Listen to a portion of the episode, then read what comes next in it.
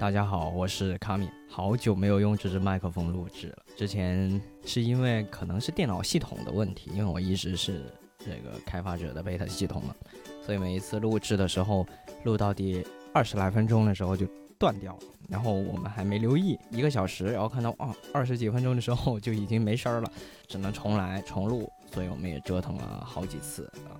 当然责任在我。所以后来我们都渐渐的转向了直接使用 DJI mic 去录制。原先的计划是 DJI mic 只是作为采访或者说是外面拍东西的时候使用，哎，使用的越来越多，当然也是比较方便一些。那今天过了这么久了，也试试看这个系统行不行嘛？毕竟，而且这一次也是呃在家，然后同时这一次就我一个人录制，因为上周。啊，另外一位主播 Johnny，他从广州来到深圳，跟我一起录制了咱们三周年的特别节目之后，其实当天他就已经有一点感觉到不适了，然后可能啊喉咙痛啊之类的，然后回去之后，他上周就跟我说有点严重了啊，毕竟这个最近的这个流感确实还是挺挺严重的，大家也要多多注意一下。好，那么今天呢，就是我们这一季一度的就要看电视。冬季篇，你正在收听的是后台播放。我们聊自己，聊别人，聊过去，聊现在。节目太长，别有负担，不妨试试后台播放。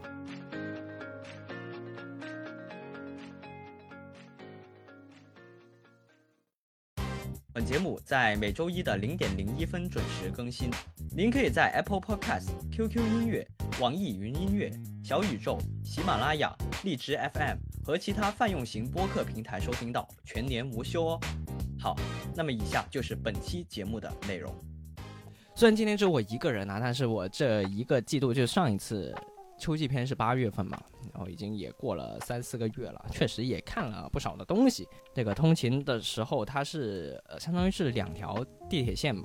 然后前半段。它是没有什么信号的，因为我用的是 iPhone，前半段没什么信号，所以我就看书，然后转了线之后，哎有信号了，那这个时候我可能就会呃去看一看视频或者看一些综艺这样之类的东西。那当然 中间穿插的一些可能比较细碎细碎一点的时间，我可能会去听播客啊，因为我可能要走路到地铁站或者说骑车啊什么的，就还是有听播客的时间的。我不知道大家听播客是。都是用什么时间？有没有跟我一样，就喜欢在通勤路上去填满这些呃细碎的碎片时间呢？好，那么第一部作品，第一部作品呢，就是其实上一次秋季片的时候想说，因为是我之前秋季的时候看，但是忘了，突然忘了这回事，因为每一次其实统计的都是有点零散啊，然后就很很多都看过都忘了，然后节目一发送的时候，一发布出去之后，我就突然想起来，哎。这个没讲，这个超好看啊，怎么会没讲呢？然后偶尔也会有一些剧集的时候，我会在那个那个评论区的是地方去补，但是还是讲的不够细吧。今天啊，第一个先是一个综艺，然后是相当于是秋季的时候我看的一个综艺，名字呢叫《海妖的呼唤：火之岛生存战》。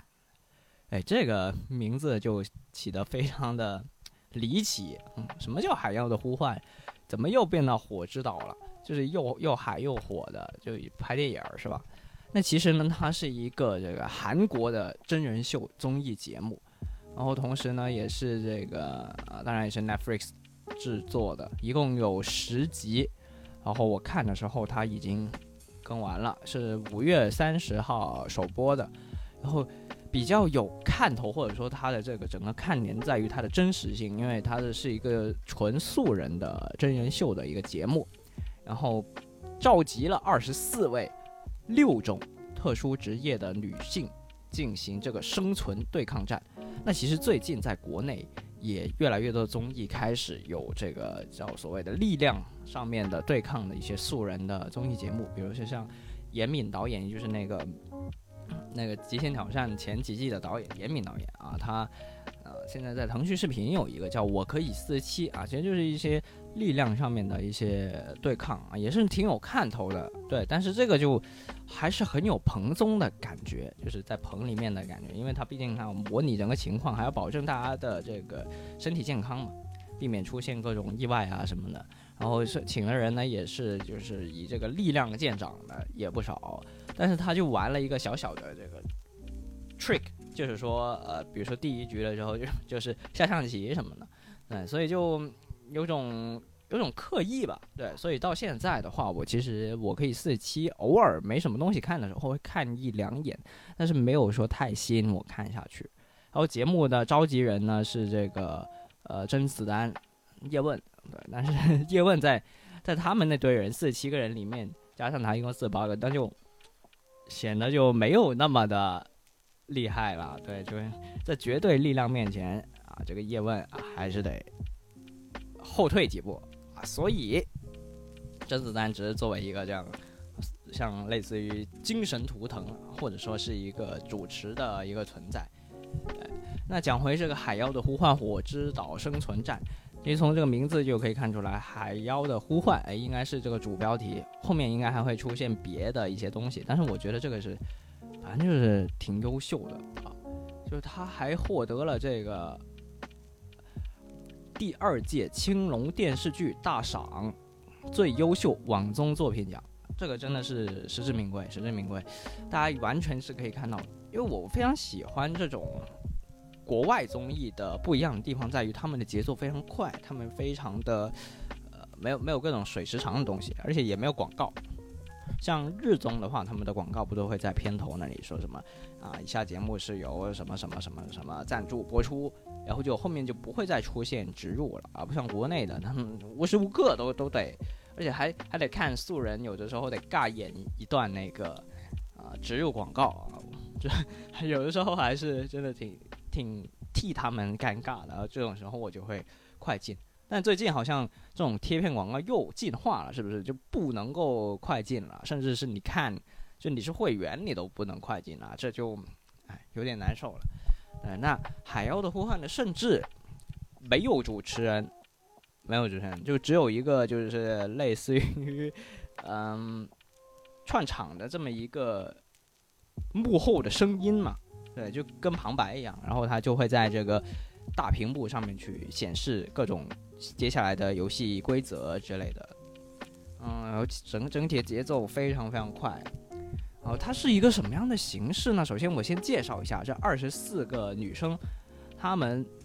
分别是什么什么样的职业啊？她们分别是这个警员、消防员、保镖、军人、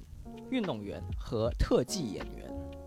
那特技演员呢，就是那些可能平常拍一些武打片的时候的出现的一些替身啊之类的的人员啊，啊武打。嗯，韩国也有武打吗？这个我不太知道啊。就我的印象中还停留在这种什么叶问啊，停留在这种成龙啊这种思想上面啊。最近都不怎么看得到有武打片。上一次看还是那个 John Wick 第三部，对吧？但，嗯。韩国的电影好像出圈的，来到咱们国内的还是，嗯，一些可能比较底层一点的生活的一些，呃，穷苦人家的感觉会多一点，所以我们可能接触到的这些韩影的打斗的场面就会稍少一点。哦，那这种六种特殊职业呢，其实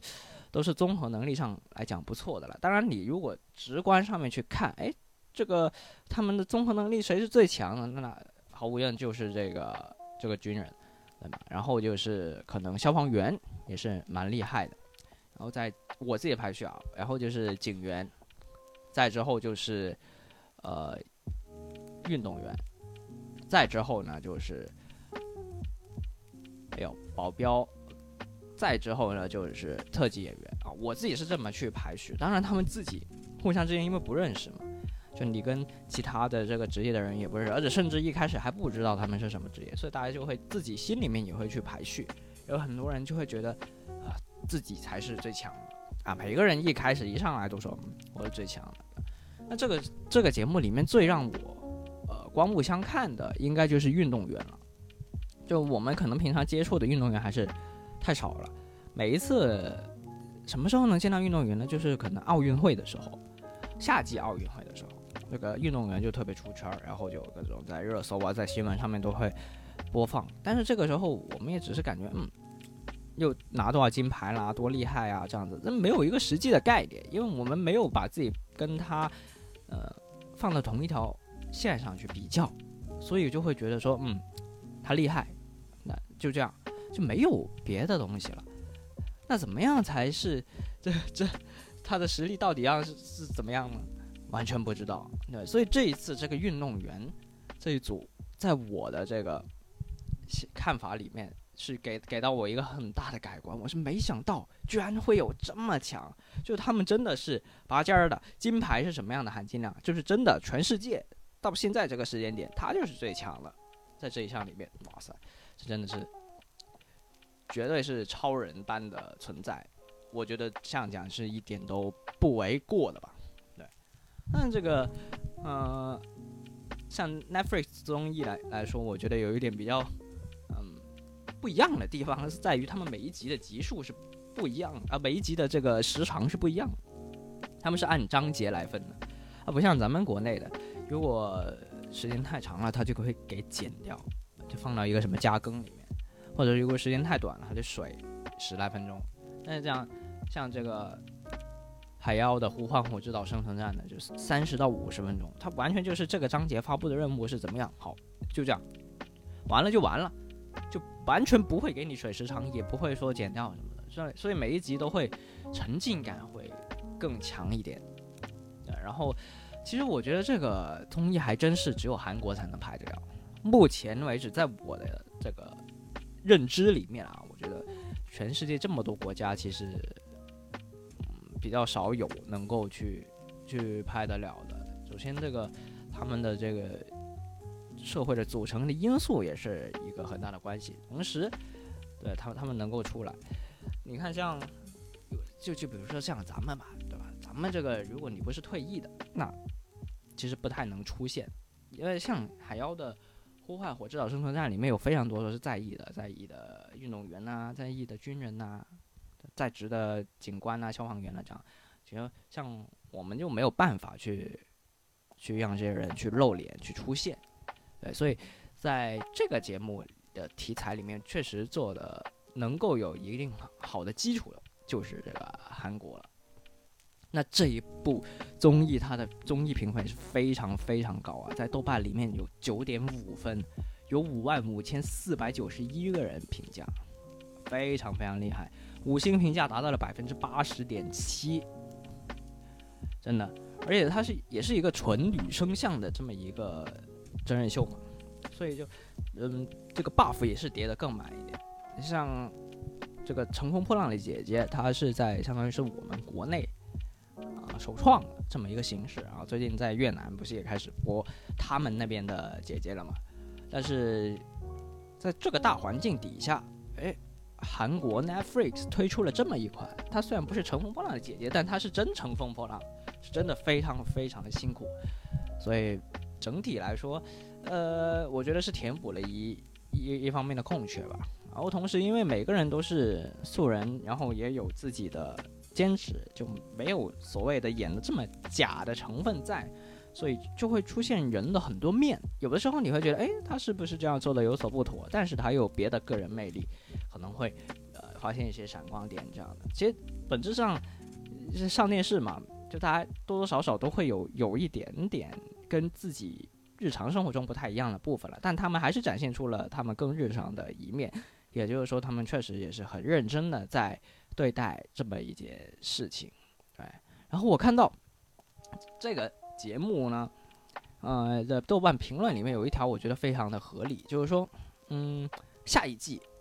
是不是可以就可能还是这六个职业，但是是让他们互为组队。哎，这样能力值会更均衡一点，因为像那个六边形，就这个技能六边形的话，其实军人肯定是最强，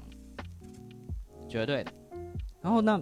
别的可能就稍弱一点啊，比如说特技演员，个六边形也是也是挺均衡的，但但是他们就稍弱一点。那运动员他们可能某一项特别的突出，但其他方面可能会稍弱，因为这这里面还包含了像间谍啊、探查呀。然后像野外生存呐，合作呀，也也是要用到谋略的，就就跟打打打仗差不多啊。这个整个需要你的综合的这些知识是非常非常多的。那像这一次的话，其实就是让给我们展现了不同职业之间的人他的思考的逻辑是什么。那可能会更多展现的是他们整体给我们的这个职业给我们普通观众的这么一种印象，对，而且更加深了对这种职业的印象。那如果下一季有这个节目，还是以这种形式的话，是不是可以让他们交叉组队？首先，他们队员跟队员之间就不会那么熟悉了，他们需要有一个磨合的过程。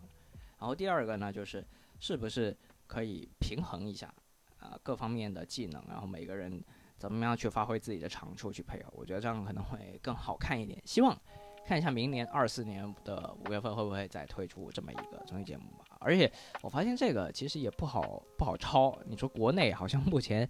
呃没有这样的迹象说要有一个复刻的版本，但是我觉得这个各大的综艺导演就没有必要复刻了，因为。有很多东西复刻不来，所以就还不如别整，整个尬的没有必要啊。而且最近综艺国内的综艺市场，这个这个时代也开始进入到了中 N 代的这个市场嘛，就都是一些第几季第几季这样的，就已经很少有新的能够跑出来的新的题材了啊。我觉得其实保持这样的的情况也是已经很不错了。好，那么这个就是《海妖的呼唤：火之岛生存战》。下一个，下一个也是一个综艺节目啊，是一个我也是看了很多年很多年的综艺节目，名字呢就叫做《令人心动的 offer》第五季哦，也是刚刚完结的节目，然后这次也是回归到了律政行业，嗯，在第一季的时候是这个律政行业嘛，然后还有第二季好像也是律政行业。然后现在是第五季，然后中间呢其实有有其他的，比如说像呃第四季的建筑师，对吧？还有这样像之前的这个医生，对吧？但是你会发现，其实那些职业，嗯，天然的并不太适合这种真人秀的形式去展现出来，而且没有办法很好的去作为一个所谓的评判。但是在律政里面呢，它因为我们其实小时候也看过非常多律政的作品，我们就会。觉得说律政它首先是有一个输赢的概念的，然后同时它也是呃基本上是处于一个社会正义的一个方面，它带来的影响是正向的，也能引起共鸣的。它是大家会观众心里面就已经有一个导向，所以他说它天然的就很适合作为一种影视作品的存在，无论是它是演的也好，还是说它是作为一个这样的综艺的节目存在也好，所以就。又回归到了律政剧，就一共五季出了三季律政剧，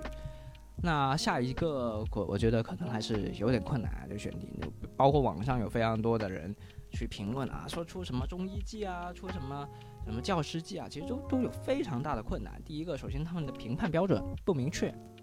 对吧？你怎么样算是教好了一个孩子？怎么样算是医好了一个人？这个很难说。然后。律政剧的话，还是更适合一点。那如果你继续出律政剧的话，它可能会有点审美疲劳。同时，呃，确实大家会会觉得说，嗯，已经没有新鲜感了啊。那第五季的这个令人心动的话，其实它的成功，我觉得至少在我的层面上来说，它是成功的。首先，它是一个完整的故事，然后在这里面，其实，呃。不会讨厌任何一个人，所有人都非常的鲜活，也非常的有实力。然后，当然第一季，第一季有它厉害的地方，啊，那就当然是因为它是首创，对吧？那还有一个呃，之前我也有给大家推荐过的，在芒果 TV 里面去播的叫《初入职场的我们》，哎，也是这个。形式相当于是一群新人，或者刚毕业的，或者没毕业的，即将毕业的，来到这个节目里面参与实习，然后最终能够拿到 offer。呃，那他们也做了法医季，法医季做了两季，所以说他们也是找到了自己的道路。那那个呢，其实更偏向于呃这种解谜之类的感觉，它就更像是一个完整的作品了。对，所以那个有那个的好看的地方。那芒果 TV 就站稳了这这个脚步，然后还推出了非常多衍生的综艺。那腾讯这边的话呢，就是《令人心动的 offer》，它就更更像是一个真人秀的感觉，给我们看到的是，嗯，陪伴的人的成长，就是这几个月这时期里面大的成长。然后这一次，嗯，有非常多的，首先我觉得非常熟悉的地方是在于他们是在深圳去进行录制的，然后我因为现在也是在深圳。然后就会觉得说，哎，这个城市还是对我不陌生的。同时这一次里面有一位这个实习生，他是香港人，然后当然也是在香港大学去就读本科跟研究生毕业，那就会给我们一种嗯熟悉感吧。因为大家其实无论是明星观察员也好，还是观众也好，大家小的时候都会看非常多的这个呃香港方面的影视作品的，都是一些比较出圈的影视剧、律政剧。哎，那如果出现一个香港人的话，就会那个气质就会非常的符合。而且这一次确实也有一个其中一个课题，就是去到香港里面去进行一个模拟法庭的一个辩论，然后使用的就是像啊这个香港用的基本法，同时也是用英文去进行对的啊。哎，这个就真的很有电视剧的感觉了。我我觉得不得不说，这个腾讯视频在已经这已经是第五。季的这个节目里面依然能够玩出很多新鲜的玩法，真的是非常不错。然后同时，我每一次都会提到说，这种观察类的真人秀节目，这个明星嘉宾也是非常重要的一个组成部分。他能不能讲出东西啊？这这一点是非常重要。那这一次就是直接让呃之前的上一季的主持人张纯烨就退居二线了，作为主 MC 主主持人的就是陈明。那陈明其实还有别的综艺节目也是我非常喜欢的，呃，他也在里面当主持人，所以说，呃，我觉得他虽然作为一个大学老师啊，或者说大家可能印象当中更对他更熟悉的是一个什么辩论队的辩手，但他个人呢，无论对于主持的控场啊，还是对于情感的共鸣啊，还是对于话题的总结啊，都是确实是一个很好的节奏。至少在第一季节目里面，何老师何炅跟萨老师萨贝宁就是。他们不可能再回来到腾讯视频这个平台的情况下，陈明确实是这个节目的最优解。嗯，那这一期这这这一个节目呢，也是嗯非常非常喜欢的。同时这一次呃这几位实习生，他们之间的友谊确实也让我看到了有一种情景剧的感觉，就是你会感觉到他们之间真挚的群艺，包括四位代教老师，就其中有一位代教老师他说。在这个整个节目杀青之后，他连哭了三天。我觉得非常能够理解这种心情，就是因为它是一件很脱轨的事情。就无论你是多么厉害的律师，你从小多么的厉害，然后出国留学，然后什么什么三十岁之前身为合伙人，年薪过百万啊，这这很厉害，对吧？但是你参加了一个综艺节目，你面向了全国这么多人，然后每周还要进行讨论，然后你在这么一个所谓的摄影棚里面。去进行你自己专业的展现，这件事情是非常脱轨的。我觉得这个无论对于任何一个素人来说，上一个综艺，而且还上这么多期的一个常驻综艺来说，绝对是一件很神奇的事情。所以这件事肯定会改变他们这十几个人以后人生很长的一段时间，带来很深远的影响吧。然后在在无论是在综艺里面还是在综艺外面，现在已经结束了很久了。他们依然在很多平台上面会有互动啊，然后包括他们的线下也会约着见面啊。我我个人也有关注他们的这个号，所以我就觉得，嗯，这个很好，这个真的好。因为之前不是我经常也会推荐一些恋综嘛，一些恋爱综艺，但是恋综它有一个尴尬点是在于，嗯，恋爱这件事情，它是有可能终结的，唯有友情这件事情它是比较长久一点。那如果说呃。有两个人，两个嘉宾，他们在恋综里面啊成了，好吧，然后就开始在节目外，你相当于有个售后的一个过程嘛，对吧？你得你得先谈嘛。那要是后来发现，哎，可能各方面还是不太合适，分开了，那这个时候就会上热搜了，这个也不少啊这种情况，因为现在各个平台的恋综非常多，然后这个时候就觉得非常尴尬。就我作为一个观众来说，就会觉得尴尬，就是当当年在在这个综艺里面。是多么多么的好啊！但是在综艺外面过了这么久，但你不能说任何人不好，因为这个就是随着时间它会有一些动态的变化。对吧？可能有些主观，有些客观的因素，那就这位观众就会心里面就会别扭。那恋综啊不，那职场综艺不一样的地方在于，他们之间建立的是友谊，而且是多人的群像的这么一个，你就不会说单独的对他们某一个人有特别大的喜爱，超过其他人，你会基本上啊平等的喜欢他们每一个人，然后同时他们之间又是一个友情。我们其实举一个非常简单例子就好了，第一季，啊？第一季其实有非常多的。的嘉宾现在依然活跃在各大的社交媒体上面。啊，然后他们也经常私下还在约，哇，这就是一件非常非常美好的事情，就是你在一个节目里面认识到了自己所所谓的能称之为未来至少十年啊都能够值得深交的朋友，然后同经常还而且是大家都来见证着你们友情一步一步这样子，我觉得这是非常非常好的。但另外 一点就是，每次看这种综艺都会觉得自己，呃，怎么说？现在上恋综、上职综的人的年纪都渐渐的比我小了，就我自己会觉得啊，这哪方面都好失败啊。但但其实这个只是在第一集的时候会会有这种感觉，那后面的我就慢慢的就就进入剧情里面了，因为它就是一个综艺，然后它就是。对吧？这人也是万里挑一挑出来的，你不能拿自己去跟他比，不然的话，为什么我不去上这个综艺呢？对吧？哦，在这里呢，我还在呼唤一下，就是我另外一个非常喜欢的这个腾讯视频的职场综艺《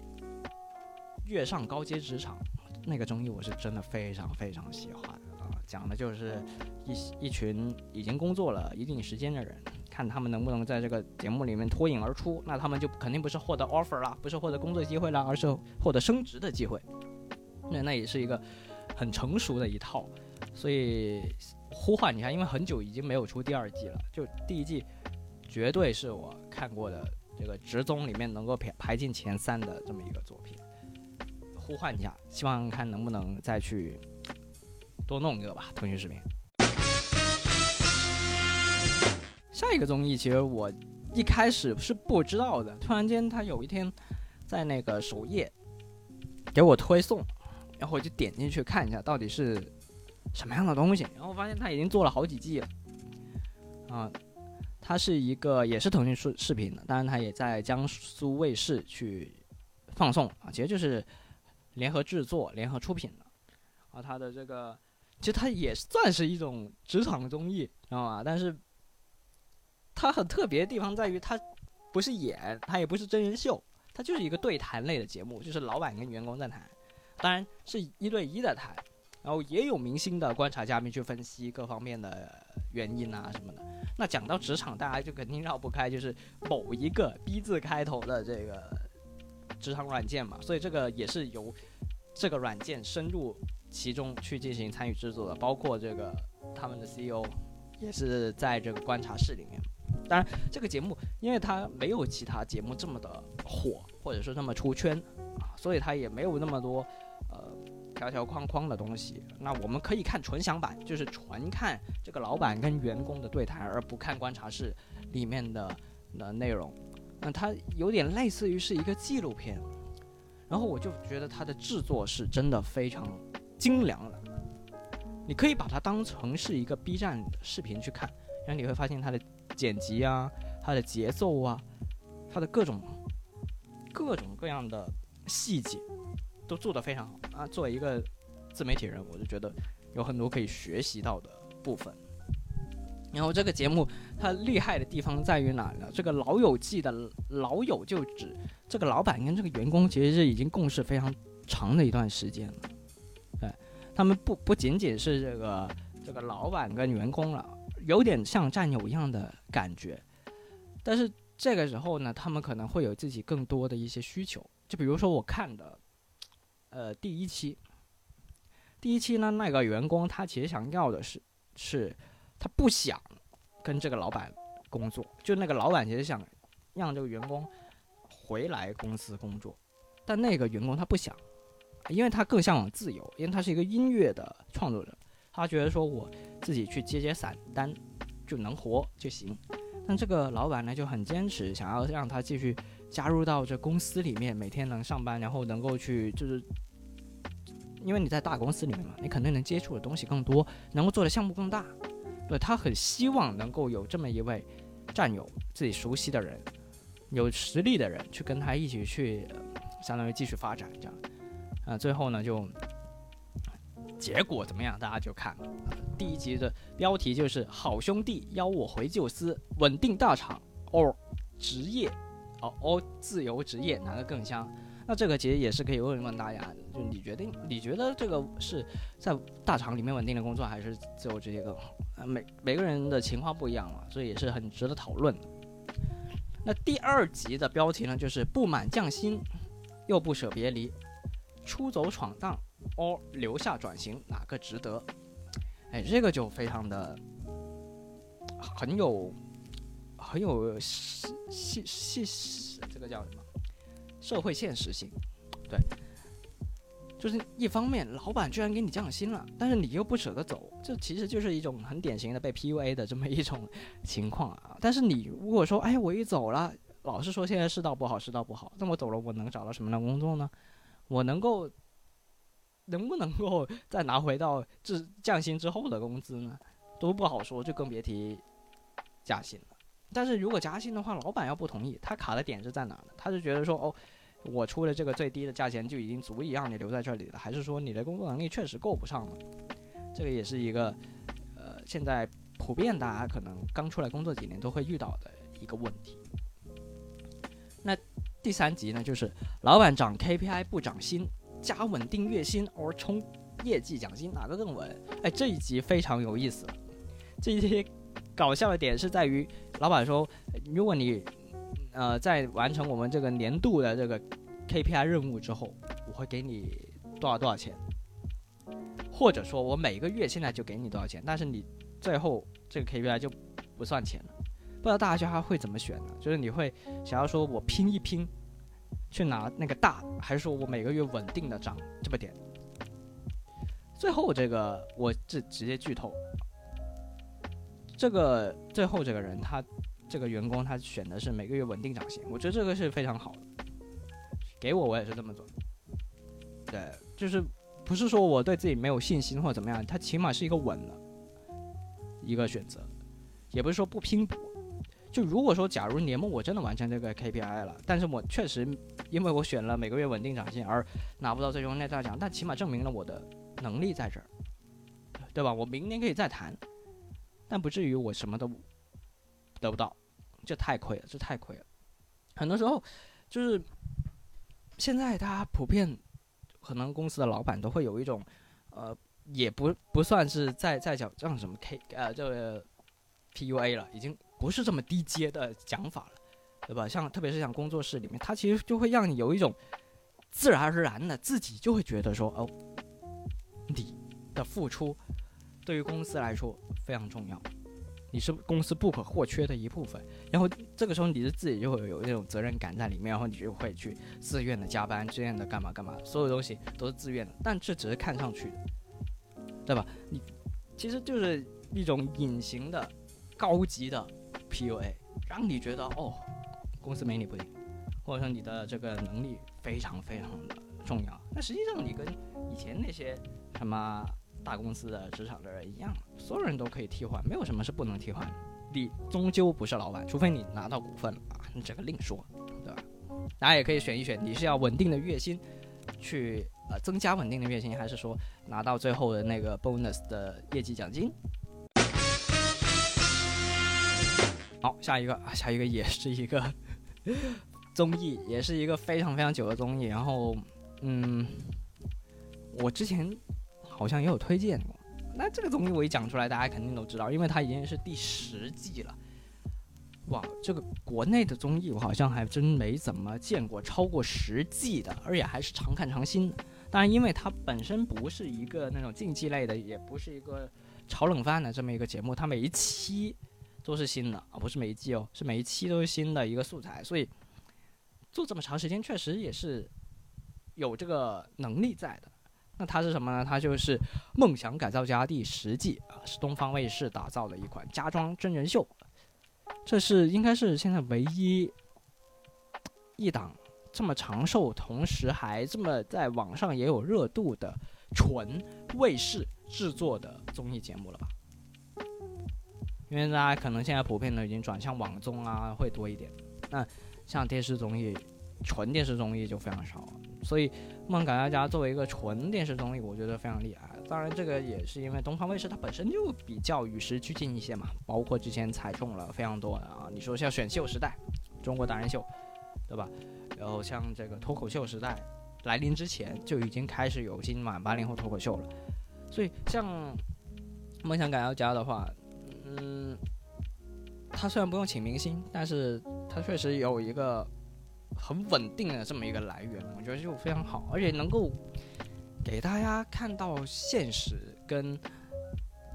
你憧憬的呃房子，哎，其实差距不是那么大，或者说你可以看到，哎，原来还有人可能会过着这么。住在这么差的房子里面，居然会有这么奇葩的房型，然后居然在装修之后摇身一变，哇，变成了这么厉害的，就这个惊喜就非常大。然后我觉得大家都很喜欢看这种反转嘛，所谓的。但是有一个弊端呢，我们说不太好，就是确实有个弊端，就是太喜欢讲故事了。我觉得都越来越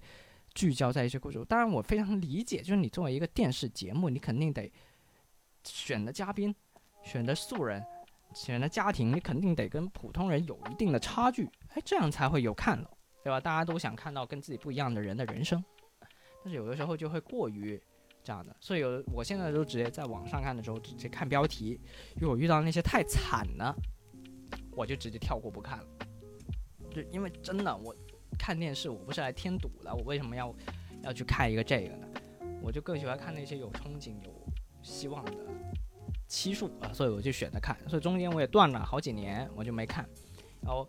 今年是因为我前段时间出差的时候在酒店刚好看到了这个电视在播，晚晚上在播，然后我就瞄了两眼，我就突然记起来这件事，然后我就赶紧下载了几集，放到这个电脑里面，然后在坐飞机没没网的时候，我就可以看看个两集。然后包括现在我。坐地铁，在有网的那一段地铁线里面，我也在看，嗯，然后节目本身还是非常好看的。我不知道大家会不会跟我一样，就是选择会跳过一些可能，呃，这个故事氛围比较浓的一些一些期数，还是说都都会去看啊？大家也可以在留言区讲一讲你们看法。然后本身这个节目确实是真的让我大开眼界啊，也能看到现在家装到底。有一些什么坑也可以去稍微避开一下。然后之前好像也分享过，去了苏州的一个那个那个市市集，其实就是一个菜市场嘛。然后有中间前前几年有有一季是就改造整一个菜市场。然后我当时在那个节目播完之后，我还去了一趟，我我真实的感受了一下，我就发现，哎呦，这个还是有种。不太真实的感觉，就当你真的走到了一这么一个建筑里面，还是蛮神奇的。你能感觉到，哦，我跟电视里面的东西有联动。对，因为它平常都是装的是这个家嘛，你别人家你总不能走过去吧，对吧？也不能走进去。虽然你对他家了如指掌了，你知道进门哪里上厕所，你知道哪里是厨房，哪里是客房，哪里是哪里是花园什么的，对。但是实际上你。现实生活中，你根本不能进到别人家里面，但是这个市集就不一样啊！你是真能，真能进去，真能感受到的，要跟你电视上看的不有多么的不一样。而且电视它本来就是一个尺度比较小的，就无论你多大的电视，跟你现实生活中站在那儿看，整个的尺寸是非常非常不一样。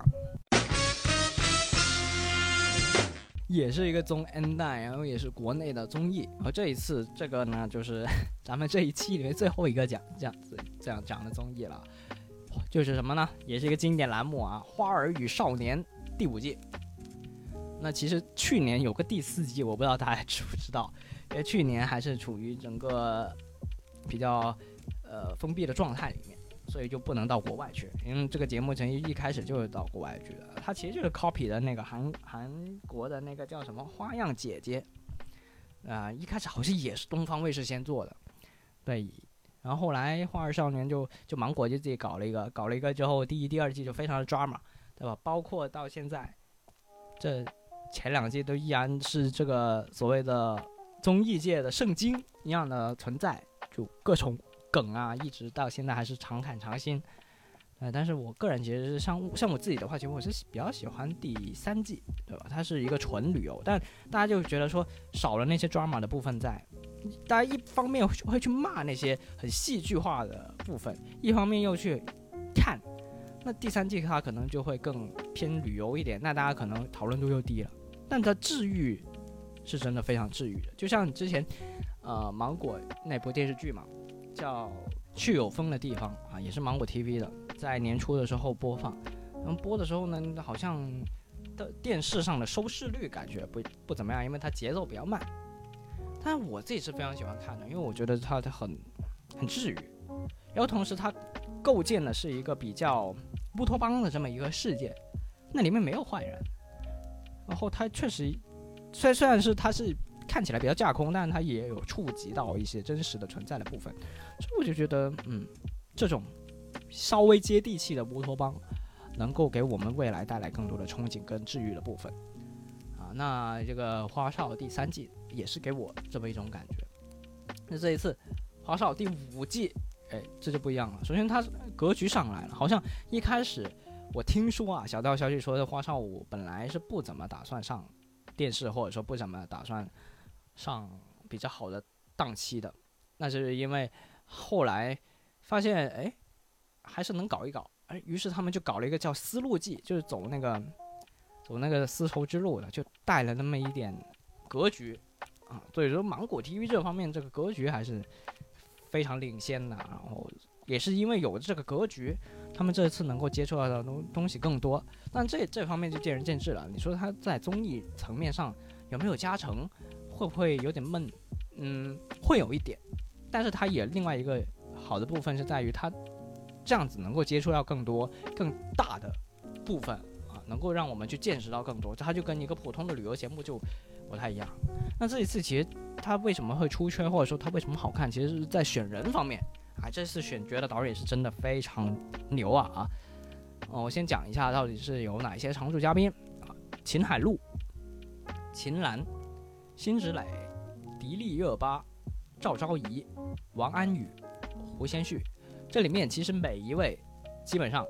我都认识，在这个节目之前我都认识他们，然后也看过他们的作品，呃，都是作为那种路好吧。所谓的路好就是说路人，但是有好感，有有他们的节目的话，我不会不会关掉，然后同时甚至还还可能会看几眼。那其中有一个新人叫赵昭仪，那赵昭仪其实我之前根本确实是没听说过，这个不能怪我，这个。为什么说他他能够来这个综艺节目呢？就很明显，他是芒果 TV 旗下的艺人。那一开始大家都会抱着这种，嗯，又是一个对吧？平台塞进来的一个人，哎，就综合一下也很正常嘛。毕竟你都请了这么多大咖了，是不是？这个请个便宜一点呢，或者说带一带自己的人也是无可厚非。但是在在节目开播之后，我就发现，哎，其实这个人非常的圈粉的。对吧？他无论是各方面的实力也好，还是说他的情商啊，还有他待人接物方面，真的非常好。反而现在这么多人里面，我最喜欢他，就你你能很明显的看得出来，他在这么一堆人里面，他的咖位是最小，同时他年纪也是比较小的。那在这个情况下，其实是非常窒息的。就想象一下，大家在这过年的时候，这么一堆亲戚，然后你你是里面可能辈分最小的，然后。有人问你，你也不得不说，然后什么什么脏活累活，你也得自己得去主动的抢着去干，因为不合适。而且你又是在一个综艺节目里面，这么多机位对着你，你一个稍有不慎的一个举动，一个小小的举动，甚至是你翻了一下白眼，你就完了。这个是对你的非常大的影响。前面几季其实也有这种所谓的呃小咖，对吧？就就会。对他们后来的星途也是有一定的影响，但是像赵昭仪的话，我就第一个反映她的忍耐力确实很很好，而同时她情商确实很高，所以真的很值得我们这种年轻人去学习的，我觉得非常好。就不是说学什么技巧啊、什么心机啊、什么之类的，完全不是。你能看出来他很真诚，同时他也有呃笨拙的成分在，因为他中间有也也有一段是哭了，他就因为说觉得自己讲的话可能不太好，然后就会后期的时候剪出来放出来就会让观众误会，然后他当场就哭了。那其实这个 这完全就怪节目组啊，对吧？就就他大家都知道节目组就是喜欢乱剪剪一些冲突之类的东西，所以没有办法改变。但他但反正我们观众视角看起来这件事情其实没有人在意，然后同时也不觉得怎么过分。但这个世界就是有这么多人，啊、就会有这么一两个人就会觉得，嗯，你这个太怎么怎么样了，太怎么怎么样，你咖位又小，怎么样了，就就这种刺耳的声音还是会让当事人在意的，嗯，所以即使里面的其他的姐姐也好啊，或者说我作为一个观众，我不觉得怎么样，但他自己感受到这个压力了，嗯，我觉得也是，就是合理的，合理的。希望他以后能够更自如一些吧，对。然后我也看出来他的实力，其实我其实反而觉得说，因为他后来转演员了，虽然他是学播音主持出身的，但居然转演员了，嗯、我还是更希望以后能够在更多的主持的活动里面，一些综艺节目里面能够见到他。因为像现在其实芒果 TV 主持人非常少，就来来回回就那么几个，然后捧的人也不怎么样，其实有点断档了。然后像何炅啊、汪涵啊，他们觉得湖南卫视的，对，跟芒果 TV 还是不太一样。那我还是希望说，哎，赵昭仪是不是可以以后能够也有一些常驻的主持任务，或者怎么样？就是其实主持人是一个非常好吸引路人缘的这么一个职业的，如果你做得好的话，而且在这个节目里面也可以看得出来，他路人缘其实是很不错的，就这至少大家观感都很不错的，就没有人骂他，嗯。然后这个节目的话，现在还在播放当中，然后时长就有点短了，因为没办法，它毕竟是一个电视卫视的一个综艺节目，它有时长的限制啊，九十分钟左右，所以就确实 确确实没办法。嗯、如果它是网播的话，这就有点矛盾在了，对吧？因为你一方面既想这个节目让更多人接触到，一方面又觉得哎。有太多条条框框，然后它框在九十分钟里面有很多东西没有展现出来，它里面一些很自由、很随性的东西，很治愈的东西，呃，时长不太够，嗯，就会有这么一个矛盾的心理在。那每周也是依然会去追着看呢。好，下一个，哎呀，终于到这个电视剧了。就最近已经很少看电视剧了，一方面是比较长，而且也看了好几部，或者是正在看，嗯、想推荐又没推荐，就我再把它在那个名单里面给去掉了，就，呃，可能还是没有太到那个点嘛，就觉得说能够推荐给大家。那所以我现在推荐的唯一一部国产电视剧就是爱奇艺的《田耕记》。嗯，它这个名字里面就非常的就有迷惑性，你就觉得说这不是种田吗？怎么样的？呃，然后实际上确实也是种田，然后，嗯、跟其实跟那些打打怪升级的爽文差不多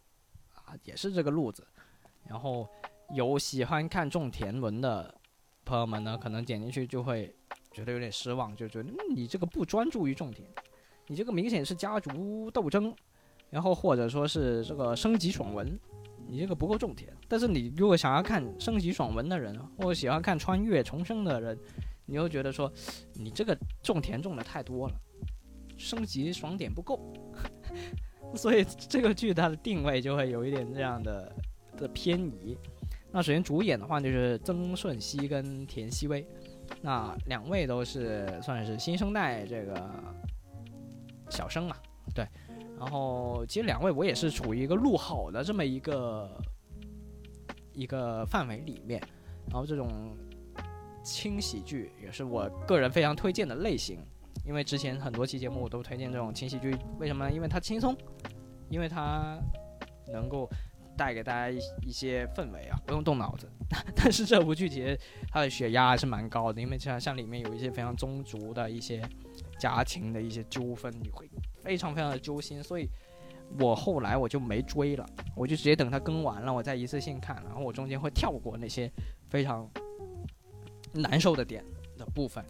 我就真真的觉得哇，这那些家长里短真的有点太太烦了，所以我就挑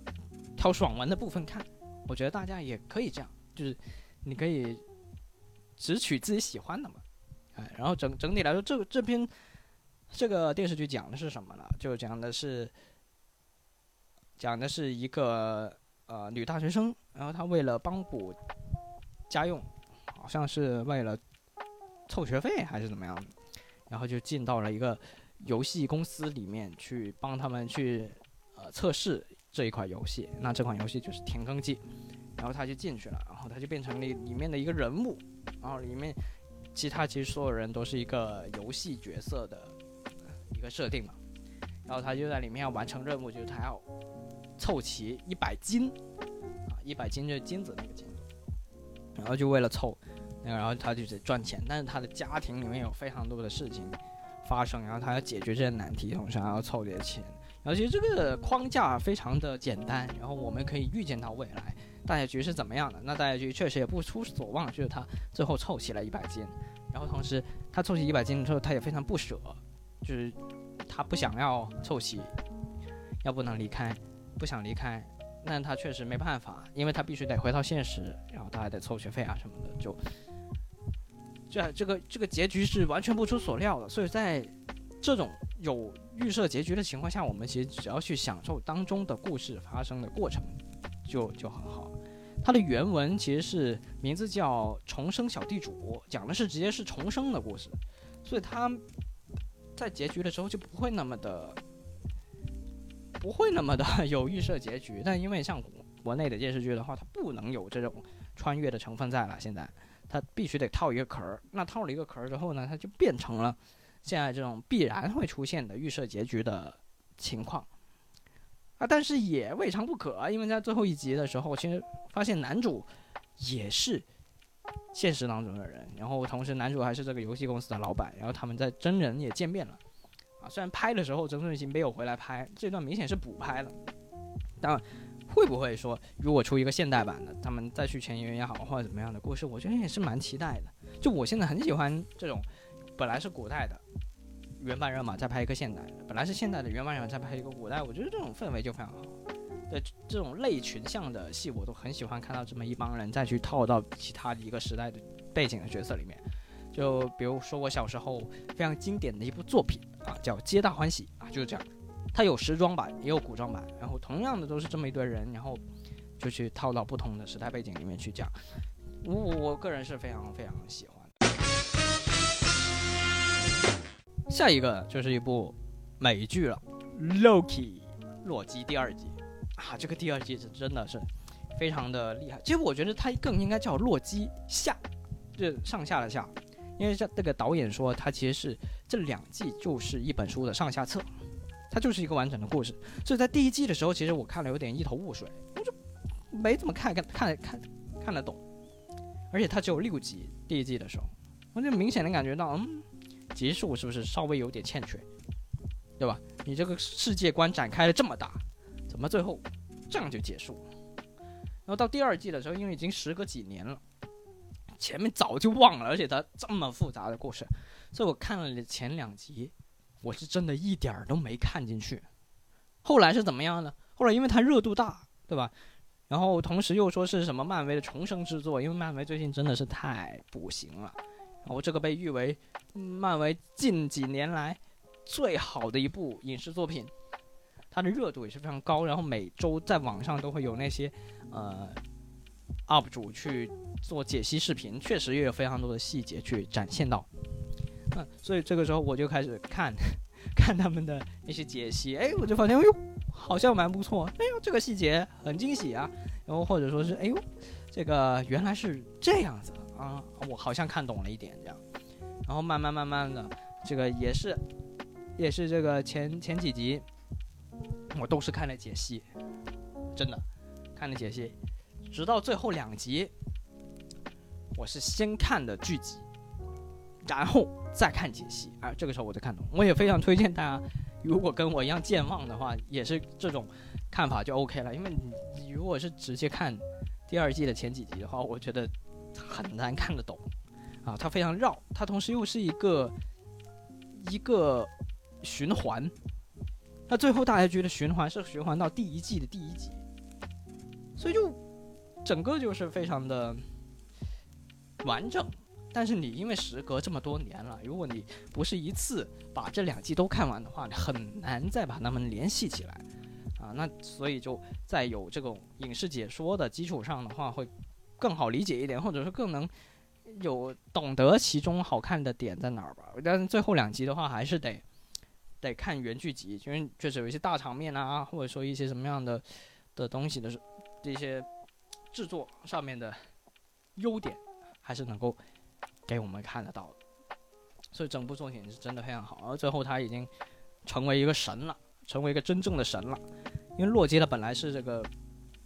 呃，北北欧的那个叫什么诡计之神，然后现在他已经直接跳出这个设定了，他不再是一个故事里的人了，啊，现在他就是叫就是神，啊，他的名字就 God Loki。然后当然有人去讲说，哎，他这个其实是在漫画里面是叫故事之神。就是属于一个突破次元的感觉，就它不再是像漫画里面的，它有点像死侍啊，它是跳出次元，它可以跟现实人就我们去进行沟通的，它不再是局限于这么一点点小小的世界了啊，什么什么宝石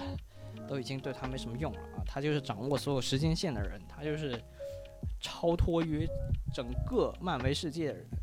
那在影视里面呢就没有说。没有说，但是显然他们其实给他安的名字比这个故事之神更大一些，而且演员抖森也说了，这个结局对于洛基来说就已经非常完整了，好像也不会再出现于在这个漫威的宇宙里面了。然后包括前段时间，这个钢铁侠也说了，呃，不会再出现在 这个漫威的世界里面了。嗯，我觉得这样确实是一种很好的落幕的一种。表达啊，那这个角色他为什么这么值得让人喜爱，或者说他们为什么会引起这么多共鸣呢？就是因为他们落幕了。这个落幕其实是一个非常大的一个重要的注脚。就如果说他们并不是离开了这个故事的话，那他们其实就没有那么的传奇了。所以我觉得得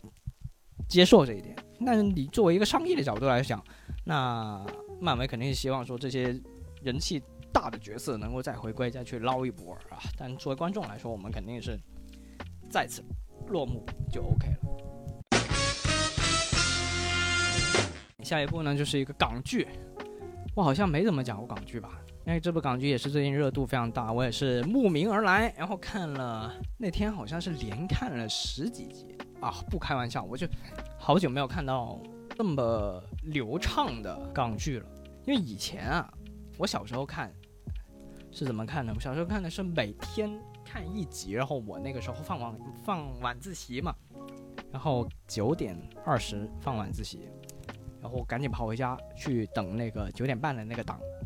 所以一般来说，黄金档其实是九点半。呃呃，TVB 的电视剧是这样子：八点到八点半是情景喜剧、情景剧。情景剧的话呢，是每天都更新。就一直都是这么一帮人，所以现在已经做到几千集了。那八点半到九点半呢，一就是叫次黄金档，这个时候可能会放一些轻喜剧，或或者一些呃，就是 这个没没这么大制作成本的剧集。那九点半到十点半就是一个黄金档，因为这个时候看的人最多，然后大家也陆陆续续下班回来，包括我，我也放晚自习回来了。那这个时候就就。就会就每天去看了，然后我们也熟悉了这么一些更新的时间，就每天更一集，然后周末双休，对吧？也非常非常的习惯了。但是因为最近，特别是毕业之后啊，然后也现在的网络时代也是进化的很快，大家已经熟悉了这个每天更两集这种网络的时代，对吧？不再是是局限于每天一集一更一天一集，还周末双休，哇塞，你这个太难受了，呃，已经。忘了这种感觉了，但是因为 TVB 它要还是还是得跟，电视的这么一个播。虽然我们在优酷里面看能够快看一点，但是整体来说更新的频率是不会变的，所以还是一天一集啊，然后周末双休。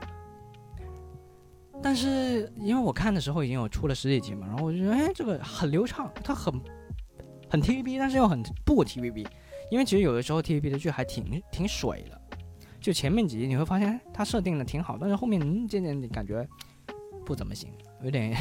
有点跟不上的感觉。可能是资金也匮乏，可能是编剧也没活儿啦，可能是演员也怎么怎么怎么样啊，就反正就经常会感觉后劲儿不足。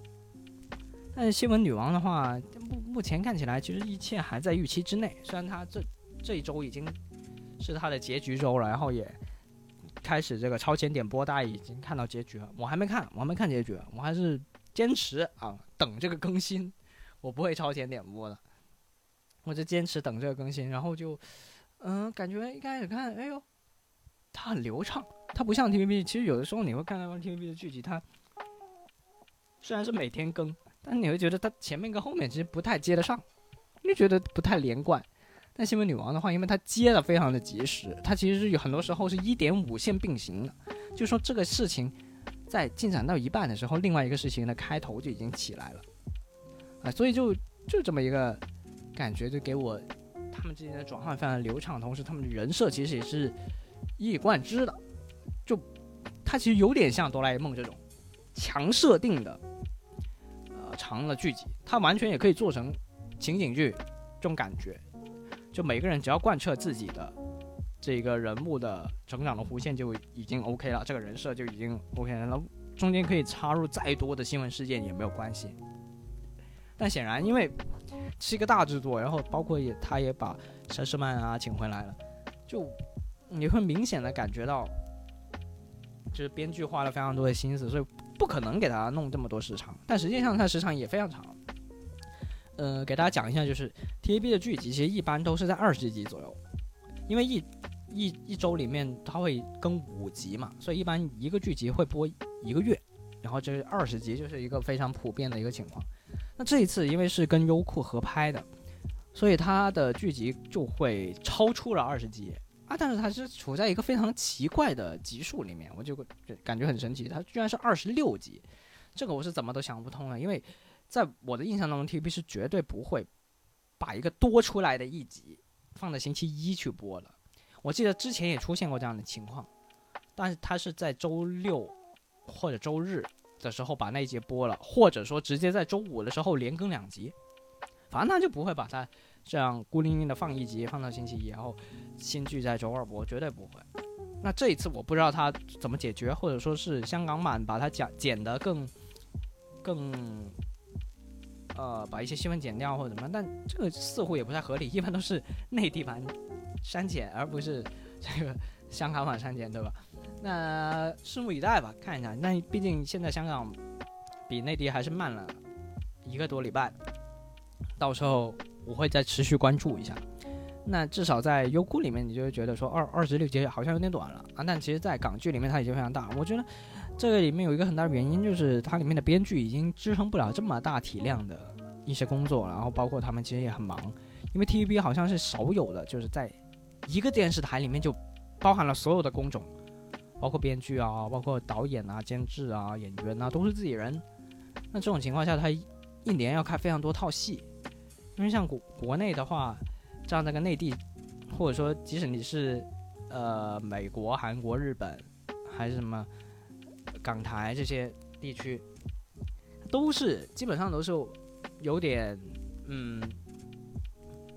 买电视剧的感觉，就制播分离，都是去买。那 TVB 这个虽然是合拍剧，但它本质上还是 TVB 自己去内部制作的，包括里面的演员，之前。这有有好几部剧都是，就是演员，因为他同时要演几部戏，然后这部戏来不及了，那他就编剧就会给他在这一部剧里面写死，然后让他去演别的剧，所以大家就感觉说，哎，这个平常演主角的人怎么莫名其妙下线了？那其实就是因为他在另一部剧里面确实要当主角，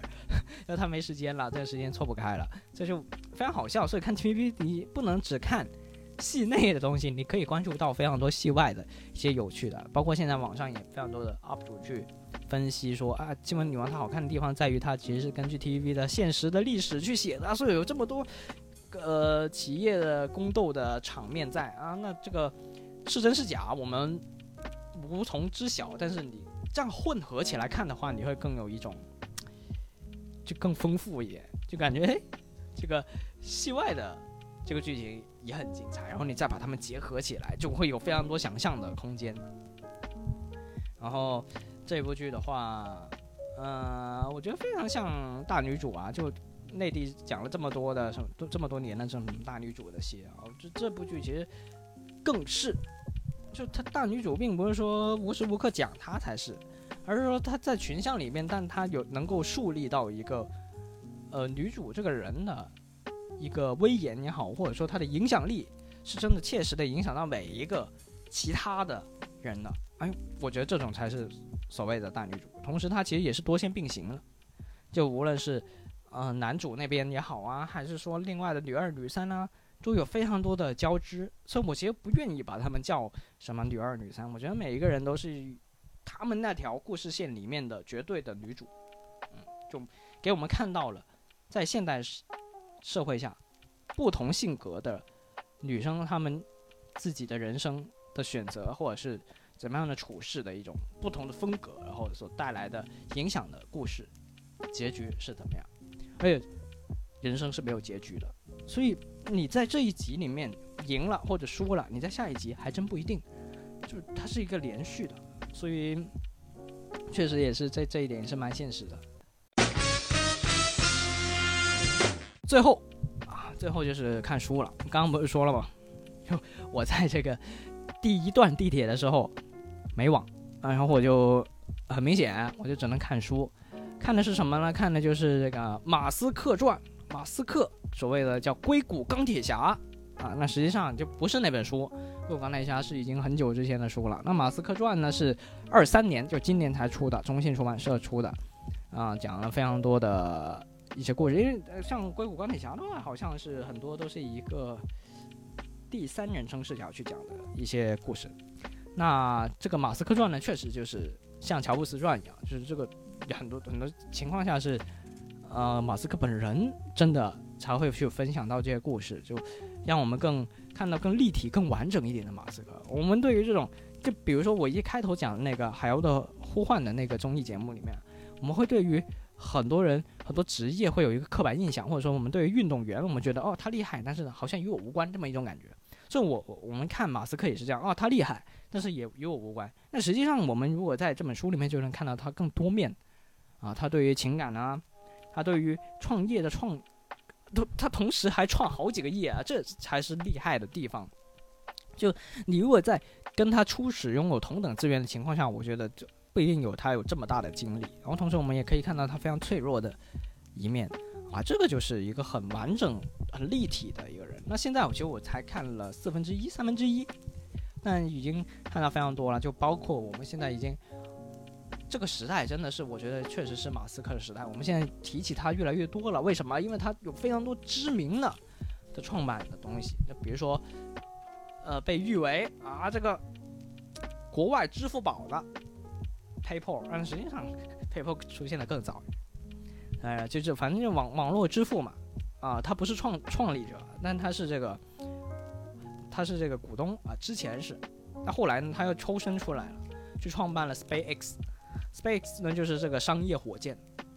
呃，他开创了这么一个时代，同时他还真的成功了，